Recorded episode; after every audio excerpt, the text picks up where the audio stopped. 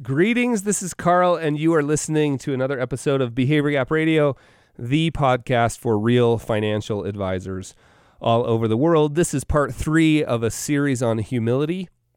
So, one more of the benefits of humility, and this was pointed out in an incredibly well written post by Tony Isola. And Tony, I love the folks at Ritholtz and I was just talking with Josh Brown about you, and I hope I pronounced your name right. And the deal is, I think of humility as having protective value. And let me just explain what I mean by that. Humility is the thing that allows us to realize, and this is specifically what Tony pointed out, that we are living in an incredibly complex world and the reality is, we don't know exactly how all these things are going to work out. Right? When you think about the complexity of just, let's just take the financial system.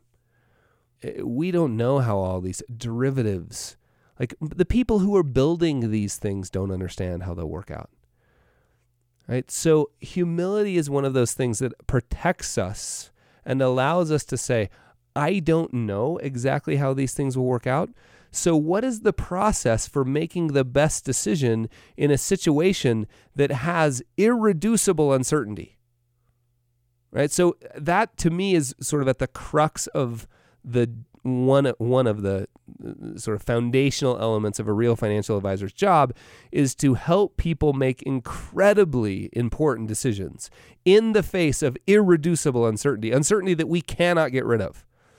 So, how you make those decisions, of course, is very carefully and with a deep sense of humility, is how we make those decisions. And I think that leads us always sort of naturally to get really good at focusing on the things over which we have control. And of course, the things that matter and learning to let go of the things that we don't have control over. And of course, playing a little scenario, sort of what if game on how those things might work out. And, and it leads to another really fascinating discussion, right? The difference between probability of an event occurring and the consequences of that event. So if we get to these elements of this complex system that we don't have control over. And then we we're viewing that, we're viewing a client's plan through those lenses and we're saying, okay, well, we're doing a little scenario planning. We're saying, okay, even maybe a little worst case scenario planning, right? Where we say, well, what if this thing happens? Well, could that happen? Yes, that could happen. And so then we we we often what we do is we put a probability on that event happening. We say, well, geez, it's never happened before so the probability is zero, and then of course we wake up to the idea that th- in these complex systems maybe we can't put it at zero. So maybe we say, oh, geez, it's five percent. Often that's where we end with the discussion, and and that's I think a, a, a, dangerous mistake because I think the next question we need to be asking ourselves is okay, well, the probability is 5% of that event occurring.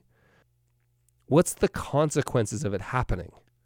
And I think of this with like if I'm riding my mountain bike and I think there's no chance you make a completely different decision. If the probability of something happen is 1% and if it does you will skin your knee versus another event where the probability is a similar 1% but if it happens you'll die like maybe a skydiving accident versus walking down the sidewalk.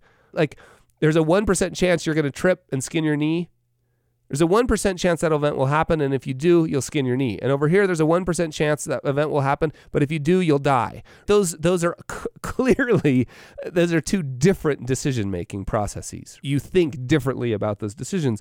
So, one of the things that Tony's post made me think about was the power of humility to allow us to focus on the things over which we have control, but also to take the things over which we have no control, acknowledge them and then just go one step further than just straight up probability planning and say, all right, great, the probability is 1% of that event happening. What would the consequences be if it did? And make decisions using that frame work as well.